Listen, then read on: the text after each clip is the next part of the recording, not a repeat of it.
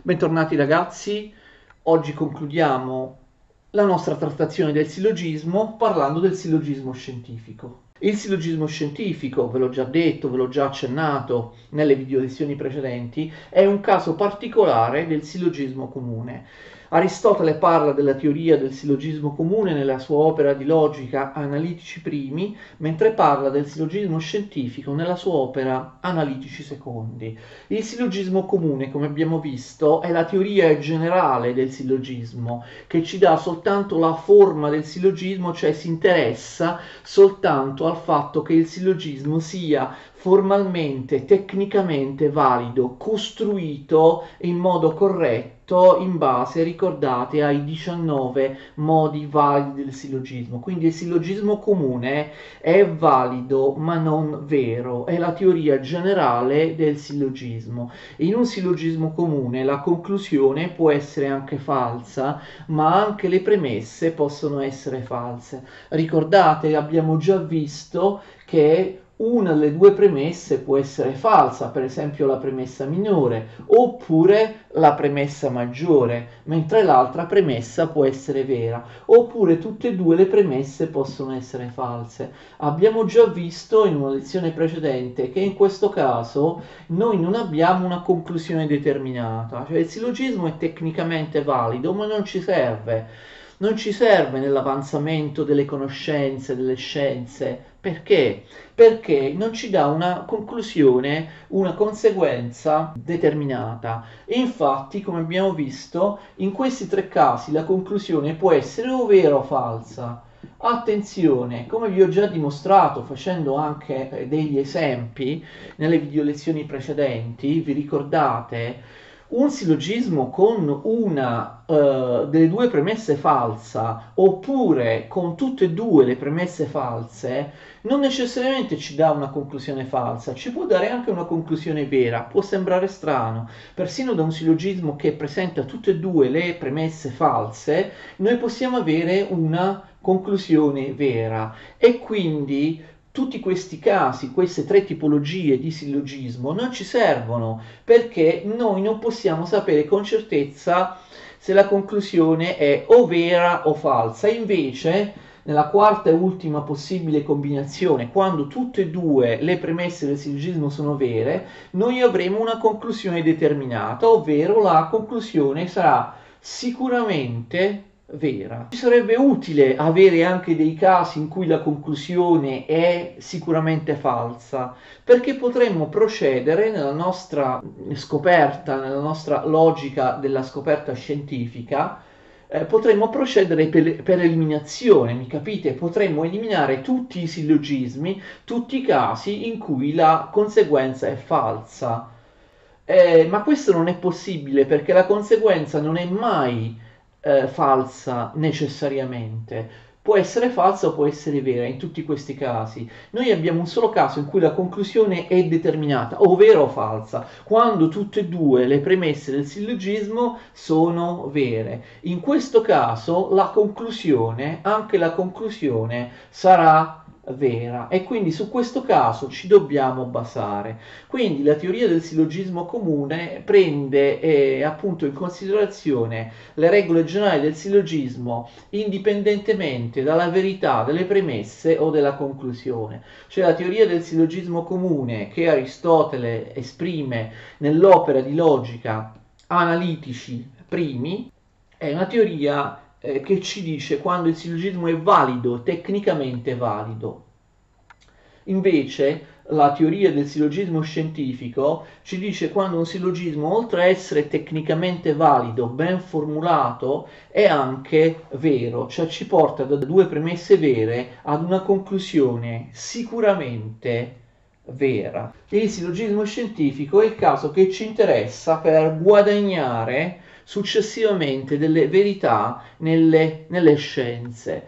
Il sillogismo scientifico è l'unico tipo di dimostrazione che Aristotele prende in considerazione.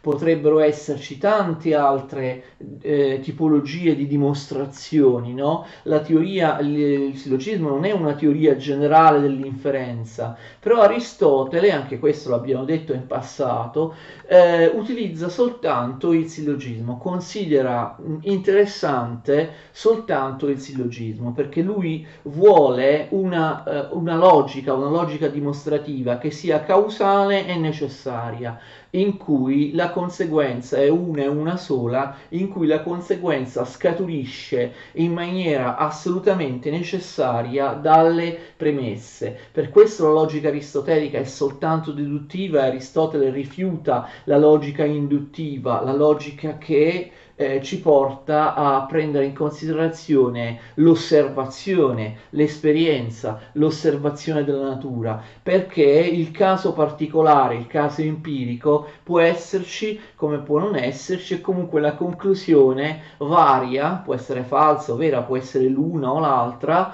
a seconda che la premessa si verifichi o no. Se piove sarà bagnato a terra, io per eh, vedere qual è la conclusione di questo sillogismo ipotetico induttivo, devo eh, osservare se piove. Questo ad Aristotele non va bene, la sua logica deve essere causale, necessaria, valida in tutti i casi e lui prende in considerazione, ricordate, soltanto delle classi, dei generi, delle specie, perché all'interno del sillogismo anche le proposizioni particolari che hanno come soggetto una sostanza prima Aristotele le elimina perché dice, peraltro correttamente, che corrispondono alle proposizioni universali e quindi possono essere sostituite dalle proposizioni universali. Il sillogismo scientifico è quando da due premesse vere noi abbiamo una conclusione vera, così si può andare avanti nella, nella scoperta scientifica.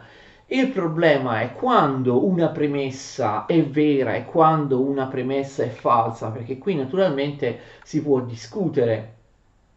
Aristotele dice genericamente che una premessa ma anche una conclusione, cioè in generale una proposizione, vi ricordate, una proposizione dichiarativa oppure categorica oppure apofantica, la stessa cosa, è vera quando corrisponde alla natura alla realtà della natura, qua invece è falsa quando non corrisponde alla natura. Eh, ma quando corrisponde alla realtà e quando non corrisponde alla realtà? Questo è il problema. Come facciamo a dire che una premessa è, è vera? Certo, due premesse vere ci portano a una conclusione vera. E questo è alla base della dimostrazione, quella che Aristotele chiama apodeixis, cioè dimostrazione eh, che è alla base appunto della scienza apodittica. Aristotele dice anche che una premessa o una conclusione è vera quando, quando eh, questa premessa o questa conclusione che vi ricordate rappresentata da una proposizione dichiarativa del tipo S e P o S sono P, dove S è il soggetto, P è il predicato, il soggetto e il predicato sono congiunti nella logica ehm, come sono congiunti nella realtà, quando cioè la proposizione congiunge un soggetto un predicato che sono congiunti anche nella realtà.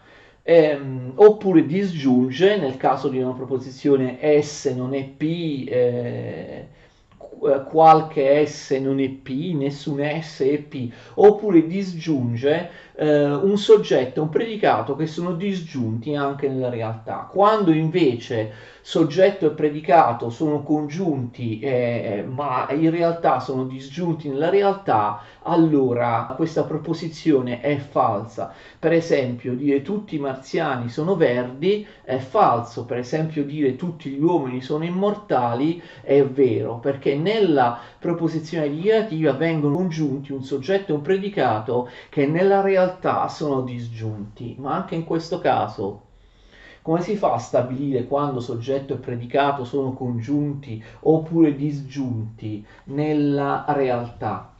La cosa è fondamentale perché, come abbiamo visto, in un sillogismo scientifico l'unico metodo scientifico accettato da Aristotele, l'unico tipo di dimostrazione che ci fa andare avanti, ci fa conquistare nuove conoscenze, le premesse devono essere entrambe vere. Come si fa a stabilire che le premesse siano vere? Attenzione, le premesse sono vere quando sono prime. Fate molta attenzione a questo. Quindi ci sono due caratteristiche che devono, avere, che devono essere possedute dalle premesse in un sillogismo scientifico per poter dare una conclusione sicuramente vera. Non solo devono essere vere, ma devono essere anche prime. E in realtà Aristotele fa capire che sono vere quando sono prime. E allora quando premesse, una premessa di un sillogismo è vera, ma è anche prima? Noi dobbiamo capire che i sillogismi possono essere concatenati appunto in catene lunghissime. Per esempio, ci può essere un sillogismo A con due premesse, ok, che dà luogo a una conseguenza. In base a questa conseguenza si può eh, creare un sillogismo B che dà luogo ad un'altra conseguenza che può essere usata in un sillogismo C, da cui deriva un'altra conseguenza che può essere usata in un sillogismo D e così via, cioè virtualmente all'infinito, d'accordo? Allora che cosa succede? Quando le due premesse sono vere? Le due premesse sono vere quando sono le premesse, comprendete, del primo sillogismo della catena quindi ma, eh, voi direte, ma sono, la maggior parte dei sillogismi non sono i primi, ok? Con le premesse prime. Eh, si trovano ad un certo punto di questa catena. Quindi, per esempio, le premesse del sillogismo B non sono prime, le premesse del sillogismo C non sono prime. Ma in realtà Aristotele dice che le premesse di un sillogismo sono vere quando sono prime, e attenzione, eh, sono prime anche quando derivano da sillogismi che hanno delle premesse prime, d'accordo? Quindi un sillogismo può essere eh, in qualunque punto di questa catena lunghissima eh, in cui si va da un sillogismo all'altro eh, ovviamente il metodo è simile a quello della geometria, si dimostra un teorema e ciò che viene dimostrato è la base, la premessa di un altro teorema che dimostra qualcosa che è la premessa di un altro teorema e così via, andando sempre da, da quello che è più generale a ciò che è più particolare. Quindi le premesse sono vere quando sono prime, sono prime quando appartengono a un sillogismo che è il primo della catena perché se si può andare virtualmente all'infinito andando sempre più nel particolare da una catena all'altra, attenzione, non si può andare all'infinito invece eh, nella direzione opposta, cioè prima o poi tu trovi uno o più sillogismi che sono primi, cioè che non derivano da altri sillogismi, d'accordo? All'inizio la catena dei sillogismi eh, può andare nel futuro può andare avanti in teoria all'infinito, però in realtà nel passato, all'inizio, la catena appunto deve avere, deve avere un inizio, cioè deve basarsi su un, su un sillogismo A che dà inizio alla catena dei sillogismi e che non deriva da alcun altro sillogismo. Ecco, quando le premesse di un sillogismo sono prime, quando? Quando non derivano da alcun altro ragionamento, cioè da alcun altro sillogismo. Sono prime. E quindi eh, quando sono prime possiamo fare in modo, come adesso vedremo, che siano vere anche se non sono prime come nel sillogismo B e C, i sillogismi B e C saranno veri, cioè danno luogo a conclusioni vere, perché comunque derivano, capite, da un primo sillogismo, il sillogismo A, che ha delle premesse vere, quindi avendo le premesse vere avrà una conclusione vera, usata in un altro sillogismo con due premesse vere, avranno una premessa vera e così via. Tutto si deve basare sul fatto che il primo sillogismo che inaugura la catena eh, sillogistica deve avere due premesse vere. È un po' come in geometria, no?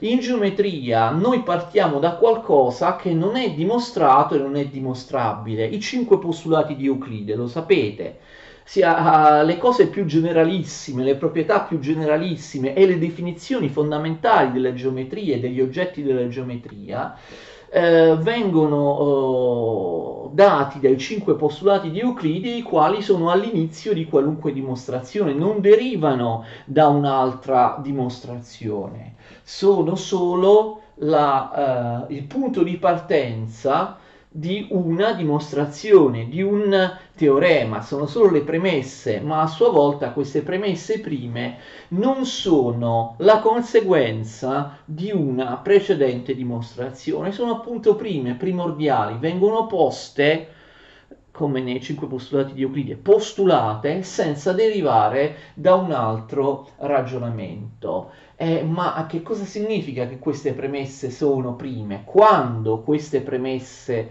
queste premesse sono prime? Attenzione, queste premesse sono prime quando, fate molta attenzione, definiscono, danno la definizione degli oggetti propri di ogni scienza a cui la catena sillogistica appartiene, d'accordo?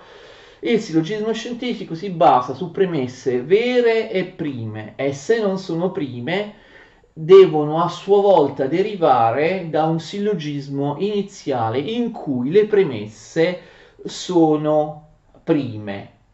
Le premesse prime rappresentano in ogni catena sillogistica, ce ne sono di tanti tipi, le premesse prime parlano degli oggetti di cui si occupa ogni scienza. Capite? In ogni scienza, in ogni disciplina, i sillogismi primi, quelli che hanno le premesse prime, quindi sono vere perché sono prime, sono i sillogismi che definiscono le cose fondamentali alla base di ogni scienza, le cose da cui ogni scienza parte, cioè gli oggetti primi di ogni scienza, cioè gli oggetti propri, gli oggetti di cui ogni scienza si occupa. Quindi per esempio in astronomia i sillogismi primi e le premesse prime sono quelle che definiscono eh, gli oggetti fondamentali di cui si occupa l'astronomia, cioè per esempio cioè i, i corpi celesti, le stelle, i pianeti, eccetera.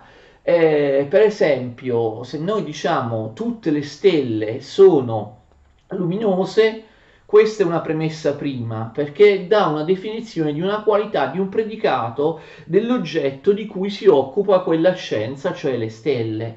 Ma voi direte, ma è sicuro che tutte le stelle sono luminose? All'epoca di Aristotele si pensava che le stelle fossero solo quelle eh, sull'ultima sfera, vi ricordate la sfera delle stelle fisse? Neppure il Sole era una stella perché la, il Sole veniva considerato un pianeta, però insomma Aristotele sbagliava. Però in base al sapere del suo tempo, quella poteva essere una premessa prima, cioè la premessa prima è quella che si occupa di definire, di dire qualcosa di basilare sugli oggetti, sulle cose peculiari, specifiche di cui quella scienza si occupa.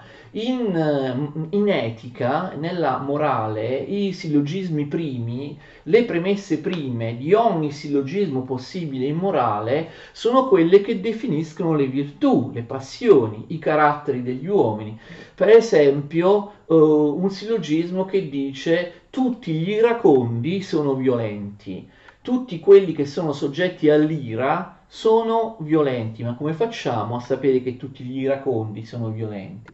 In geometria, appunto, le premesse prime descrivono, definiscono uh, il punto, la linea, le caratteristiche fondamentali, gli oggetti fondamentali di cui si occupa la uh, geometria e così via per tutte le, eh, le scienze. Allora, problema, ok, queste premesse sono vere perché sono prime, definiscono gli oggetti eh, di cui si occupa ogni scienza. Ma eh, come vengono tratte queste premesse prime se non possono essere derivate da un altro sillogismo?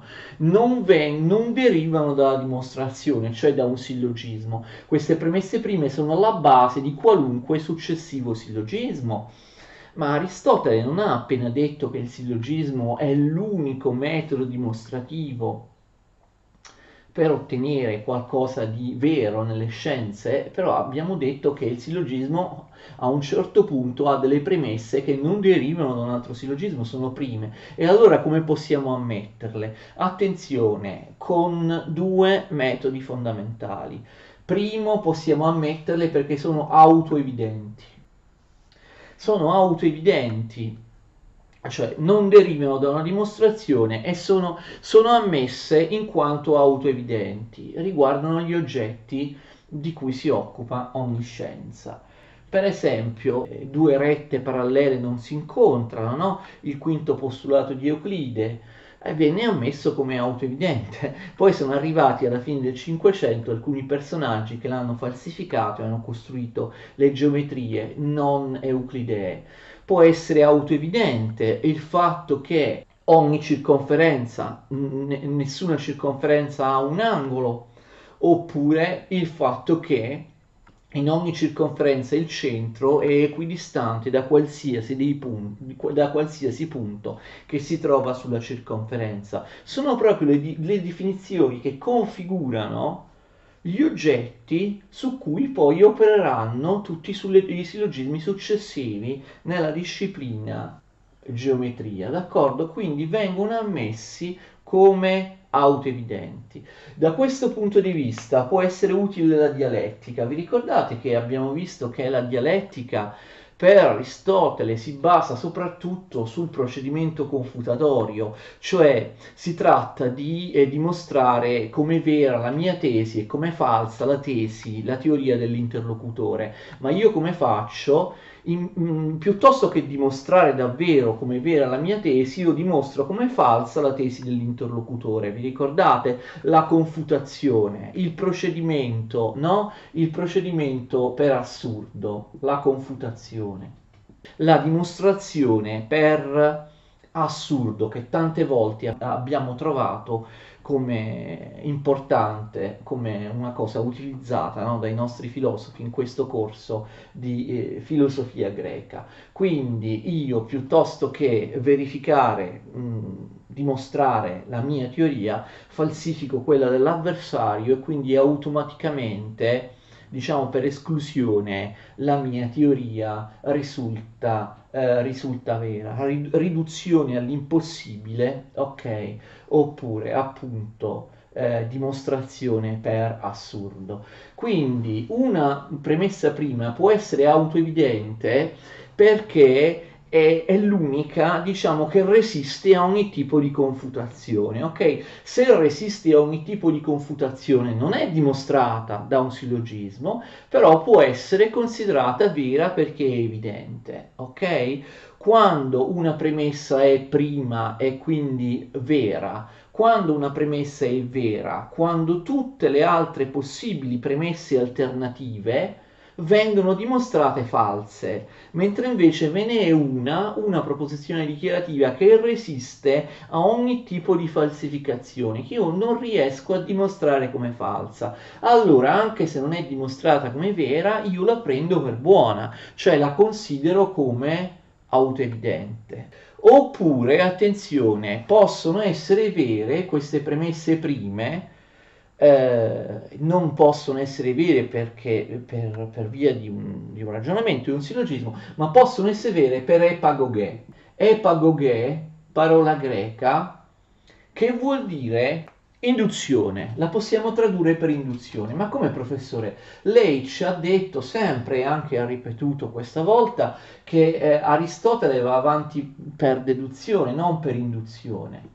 E qui c'è un'eccezione. L'induzione, l'esperienza, può essere ammessa nel sillogismo, ma quando? Soltanto quando si tratta di trarre le premesse prime. Queste possono essere tratte per induzione, per epagoghe. Come vi ho detto in precedenza, quegli esempi che vi ho fatto in precedenza, io vedo che tutte le stelle sono luminose, mentre invece vedo che molti pianeti, non certo il Sole, non sono luminosi. Allora potrò arrivare a delle premesse prime per osservazione, perché io ho osservato che alcuni pianeti sono luminosi, il Sole oppure alcuni pianeti non sono luminosi quando i pianeti non sono il Sole. E sarà vera come premessa prima anche eh, quella che dice tutte le stelle sono luminose oppure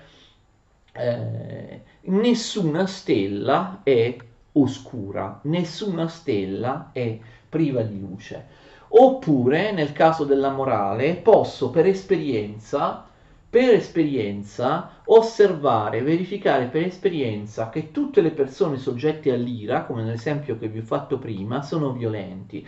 Perché ho visto Giuseppe che è una persona iraconda, soggetta all'ira e ogni tanto diventa violenta. Ho visto Maria che eh, è una persona soggetta all'ira e anche lei fa atti di violenza. Ho visto tantissime persone che sono soggette all'ira, tantissimi iracondi sono suscettibili di violenza e quindi io posso generalizzare, attenzione, dice Aristotele, io posso generalizzare con un'intuizione mentale con un, un'induzione ovviamente che però è di tipo mentale, una generalizzazione. Io posso con l'intelletto eh, avere un'intuizione generalizzante, io posso con l'intelletto trarre una conclusione generale da tanti eh, casi particolari che dice Aristotele mi restano nella memoria io ho osservato ed è rimasto nella memoria, nella mia memoria il fatto che Luigi è iracondo ed è anche violento.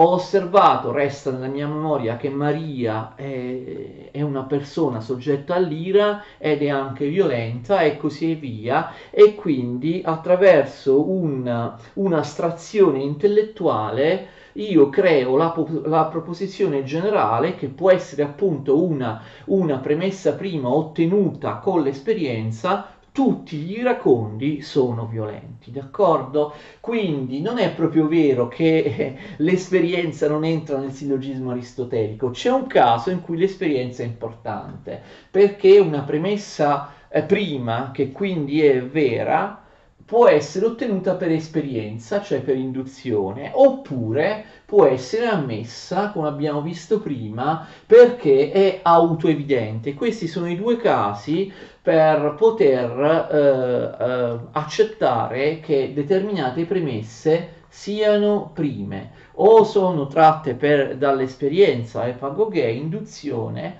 oppure sono ammesse come autoevidenti. Il procedimento sillogistico può essere criticato perché per questo fatto, perché Aristotele pensa, ok, che in ogni disciplina, abbiamo fatto l'esempio, non so, dell'etica, della morale, oppure dell'astronomia, la geometria, e in tutti questi casi ci sono catene sillogistiche, ogni sillogismo dimostra una conseguenza che può essere usata in un altro sillogismo e così via, dal sillogismo A che ha le premesse vere e prime si passa al sillogismo B, le premesse saranno vere in quanto derivano da premesse, da premesse vere, eh, saranno prime in quanto derivano da un sillogismo che ha delle premesse prime, ok? Quindi si va avanti con conclusioni sempre vere. Però attenzione, si va avanti all'interno di catene sillogistiche che non possono intersecarsi, cioè le catene sillogistiche che appartengono ad una disciplina, la morale, non possono intersecarsi con uh, catene sillogistiche che in qualche modo che, in qualche, che riguardano l'astronomia oppure che riguardano la geometria. Sono separate, sono autonome ma sono separate. Io non posso avere una conclusione sillogistica in morale che fa da premessa ad un altro sillogismo in cui la seconda premessa è di tipo astronomico. Non ci può essere un, un non si possono toccare le catene sillogistiche e i procedimenti di scoperta di logica scientifica eh, di, ogni, di ogni disciplina, sono separati per un motivo molto semplice, perché si occupano di oggetti separati. Abbiamo visto che tutte le catene sillogistiche in ogni scienza partono da sillogismi primi in cui le premesse prime eh, definiscono eh, si occupano degli oggetti propri di ogni scienza. E quindi significa che le catene sillogistiche si occuperanno soltanto degli oggetti, per esempio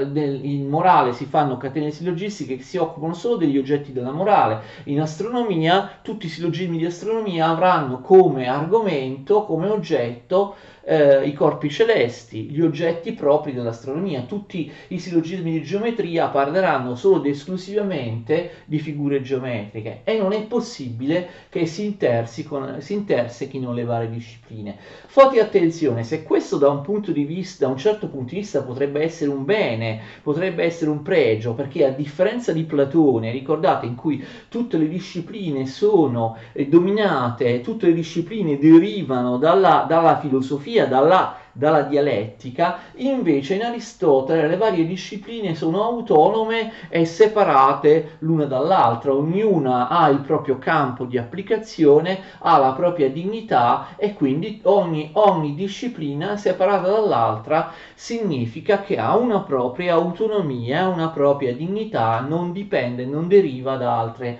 da altre discipline. Però da un altro punto di vista questo è un difetto perché anche se Aristotele ammette che ci può essere comunque un'analogia, una similitudine tra oggetti di una scienza e oggetti di un'altra scienza, questo impedisce appunto come la chiameremmo la pluridisciplinarietà, l'interdisciplinarietà. In particolare impedisce, fate attenzione, il fatto che eh, le catene sillogistiche della matematica possano essere applicate alle catene sillogistiche della fisica, cioè gli enti della matematica formano loro catene sillogistiche che restano all'interno della disciplina matematica. Non possono le nozioni matematiche essere applicate agli oggetti fisici è che gli oggetti fisici sono oggetto di catene sillogistiche che non possono intersecarsi con quelle matematiche, che parlano degli oggetti matematici.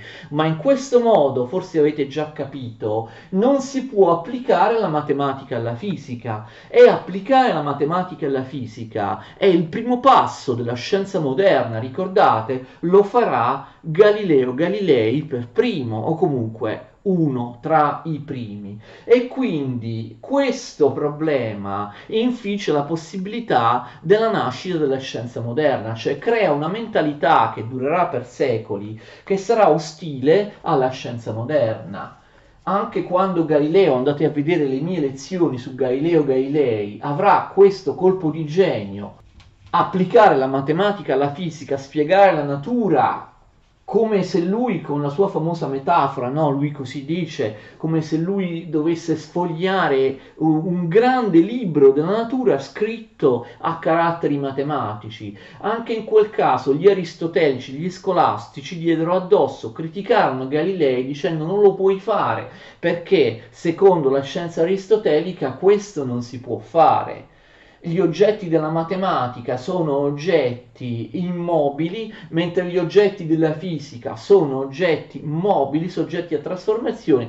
Quindi questo vuol dire che nella classificazione delle scienze la matematica è proprio una scienza di natura diversa rispetto alla fisica non solo perché gli oggetti sono diversi, perché gli oggetti sono diversi? Perché gli oggetti della matematica sono immobili, gli oggetti della fisica sono mobili e anche per altre, altre caratteristiche. E quindi gli oggetti della matematica sono enti ideali, mentali, che non corrispondono a niente che in realtà esista realmente in natura, cioè ai corpi fisici. E questo è un ostacolo ovviamente alla nascita della scienza moderna, perché la nascita della scienza moderna galileiana o cartesiana si basa appunto sull'interpretazione della natura, magari non su tutti gli aspetti della natura, ma sugli aspetti spaziali, gli aspetti geometrico-meccanici, le qualità geometrico-meccaniche dei corpi fisici che possono essere studiate, rappresentate in ehm, queste qualità geometrico-meccaniche in termini matematici.